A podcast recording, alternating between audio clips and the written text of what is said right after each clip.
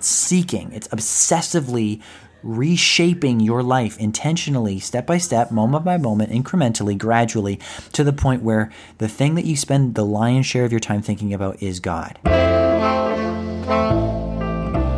Welcome to the In Rest podcast with Noah Wiebe. I'm Noah. I have been a follower of Jesus for over 10 years. I'm a pastor.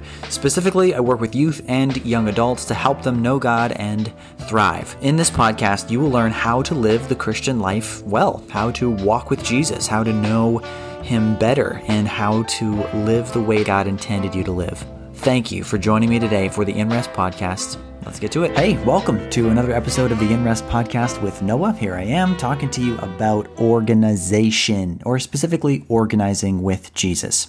A lot of times we think about organizing as something that is a personality trait. You got you have it or you don't. But the reality is organization is not a personality trait. It's not something that you're born with or not born with. Some people may, might have a talent in that direction, but anyone can learn. And in fact, everyone should learn the proper way to organize one's life. There's lots of tools that I talked about in the episode previous to this one about, you know, like the bullet journal and pl- uh, to use it as a planner and an Omni tool, uh, ways that we've talked about, you know, David Allen's quotes about making headspace. And the way that we do that is by organizing. So I'm not talking about organizing your closet. I'm not going to give you tips on how to color code your file system. What I am going to talk about is organizing as a practice for peace and as a practice for getting closer to Jesus. And you're th- thinking, okay, how is that? How is that even possible? Uh, well, the thing is, the our mind is meant to be completely devoted to the Lord Jesus Christ. The Bible tells us that we are to love the Lord our God with all our heart, with all our soul, with all our strength, and with all our mind in Matthew chapter 22. So when we learn to love the Lord our God with our mind, we learn to stake everything of our value system and everything of our thought life on God and on His value and on the value that, that He gives to us. So when we love the Lord our God with our mind, what we do is we devote the space that's in our head to Him. And what often happens when we notice anxiety going on in our heart is there's also a clutteredness going on in our mind.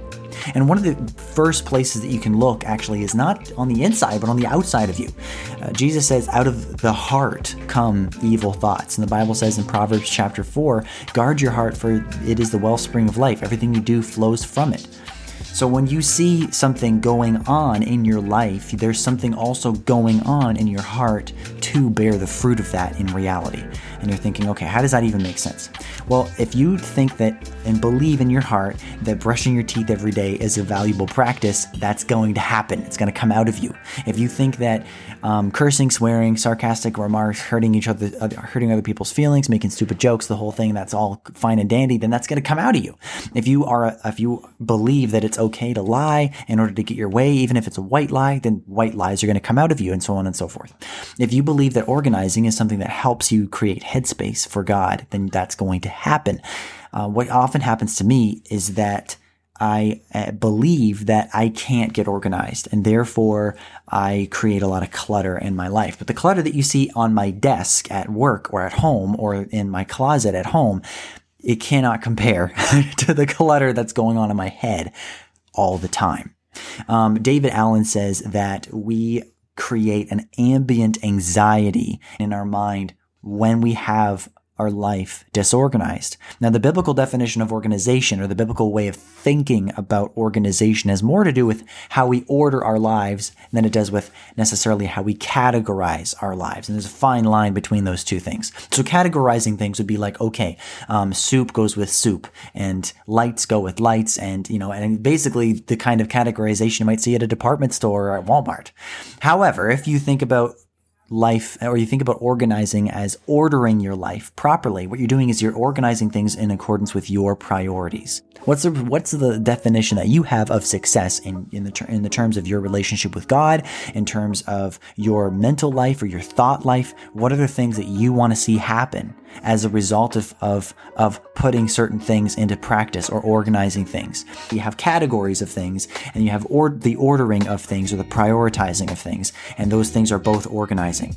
So if you're going to categorize things and you're going to order things properly, how you're going to do that will be based on your purpose in organizing. So when we think about organizing with Jesus, what we're doing is we're organizing our life or, or things or aspects of our life. We're not talking about doing a major overhaul overnight, but we are talking about taking really important, significant, small steps in in organizing our life or be creating a life that's more simple in order that we think less about the anxieties and the cares of this world and think more about God, about His love, about His glory, and just worshiping Him and meditating on the things that He thinks about. Hopefully that makes sense so far, but as we continue a little bit further into this, this will make a lot more sense. It's seeking, it's obsessively reshaping your life intentionally, step by step, moment by moment, incrementally, gradually, to the point where the thing that you spend the lion's share of your time thinking about is God. And when you think about God, about His future for your life and His desires and His word and His belief system and Him in general, that changes the way that you feel because the way that you think, the way that you believe about life, it affects the way that you feel. And actually, your anxieties, a lot of the anxieties that we have are the anxiety that we experience on a regular basis, as opposed to peace, the lack of peace that we have, comes from our thought life and comes from cycles in our thought life. And any any run of the mill counselor will tell you that. Um, however, what I want to do at this point is tell you that organization can become an idol. You know, it can become this thing where we we put our effort into organizing because we think that's going to be the savior of the day. You know, that's the the the way that I organize and order my life. That's what's going to change my life.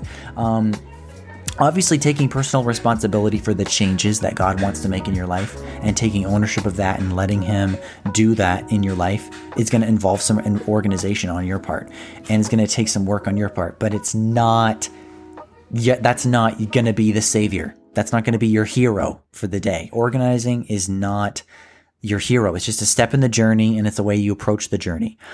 Um, the, the solution to having the possible idolatry that comes along with being a more organized person is making sure that you're inviting Jesus into the process always. That like whatever it is that you're changing, you're like, God, how, how do you want this to be? And besides, you know, inviting God into the process, like he knows you better than you know you. So, you know, having him be a part of what you're doing, it will make a dramatic impact on how effective those that that life ordering process is going to be. And you're doing that in accordance with his vision for your life. You know, like if you ask the Lord, God, what is what is the vision that you have for my life? I'm waiting. I, I, am I'm, I'm listening. I want to do what you want me to do. And and within with some time, and also consist consistently seeking that, he's going to communicate his vision to your life. And one of the ways that he's going to communicate that vision is saying your life is supposed to be about me, and that comes with a vision of reality that's different than the life you have before you start. So I'm getting a little. Uh, I, I, I could go on for hours just about that, but let's continue on. When you invite Jesus into the process of organizing your life, you're inviting him into the process of ordering things in the way that he wants it done. And it's also an exercise in prayer. It's an exercise in humility. It's an exercise in wisdom. Um, spiritual discipline writers uh, maybe would call like this pro- this process uh, a way of practicing the discipline of simplicity the discipline of simplicity. Jesus warned on a regular basis not to get caught up with the cares and anxieties of this world. And the ways that we do that is by simplifying our life. And so when we use organizing as a practice for peace, we're doing that in our relationship with God to grow in our relationship with God by taking care of the things He's given us to steward and by doing so with a level of simplicity so that we don't distract from the main event, which is really Jesus. You know, Martha in the Bible, I'm going to move on from here. I think it's Luke 11. Martha is, you know, working, busy, striving, attempting to make the hospitality experience for Jesus and his disciples as good as possible. Meanwhile, our sister Mary is sitting at Jesus' feet listening to what he said. And Jesus, in response to Martha's criticism and harsh criticism uh, towards Jesus, um, Jesus' response to her is, there's so many things that you're worried about and concerned about, but there really is only really one thing that you need to be concerned about, and that's me, and that's listening to me. Um, uh, in other words, Martha, Martha, you are worried and upset about so many things, but only one Only, but few are necessary. Indeed, only one. What we're trying to do is create headspace so that we can th- focus on that one thing. We can focus on Jesus. Because as we said before, focus bears the fruit of peace. We want to eliminate that ambient anxiety.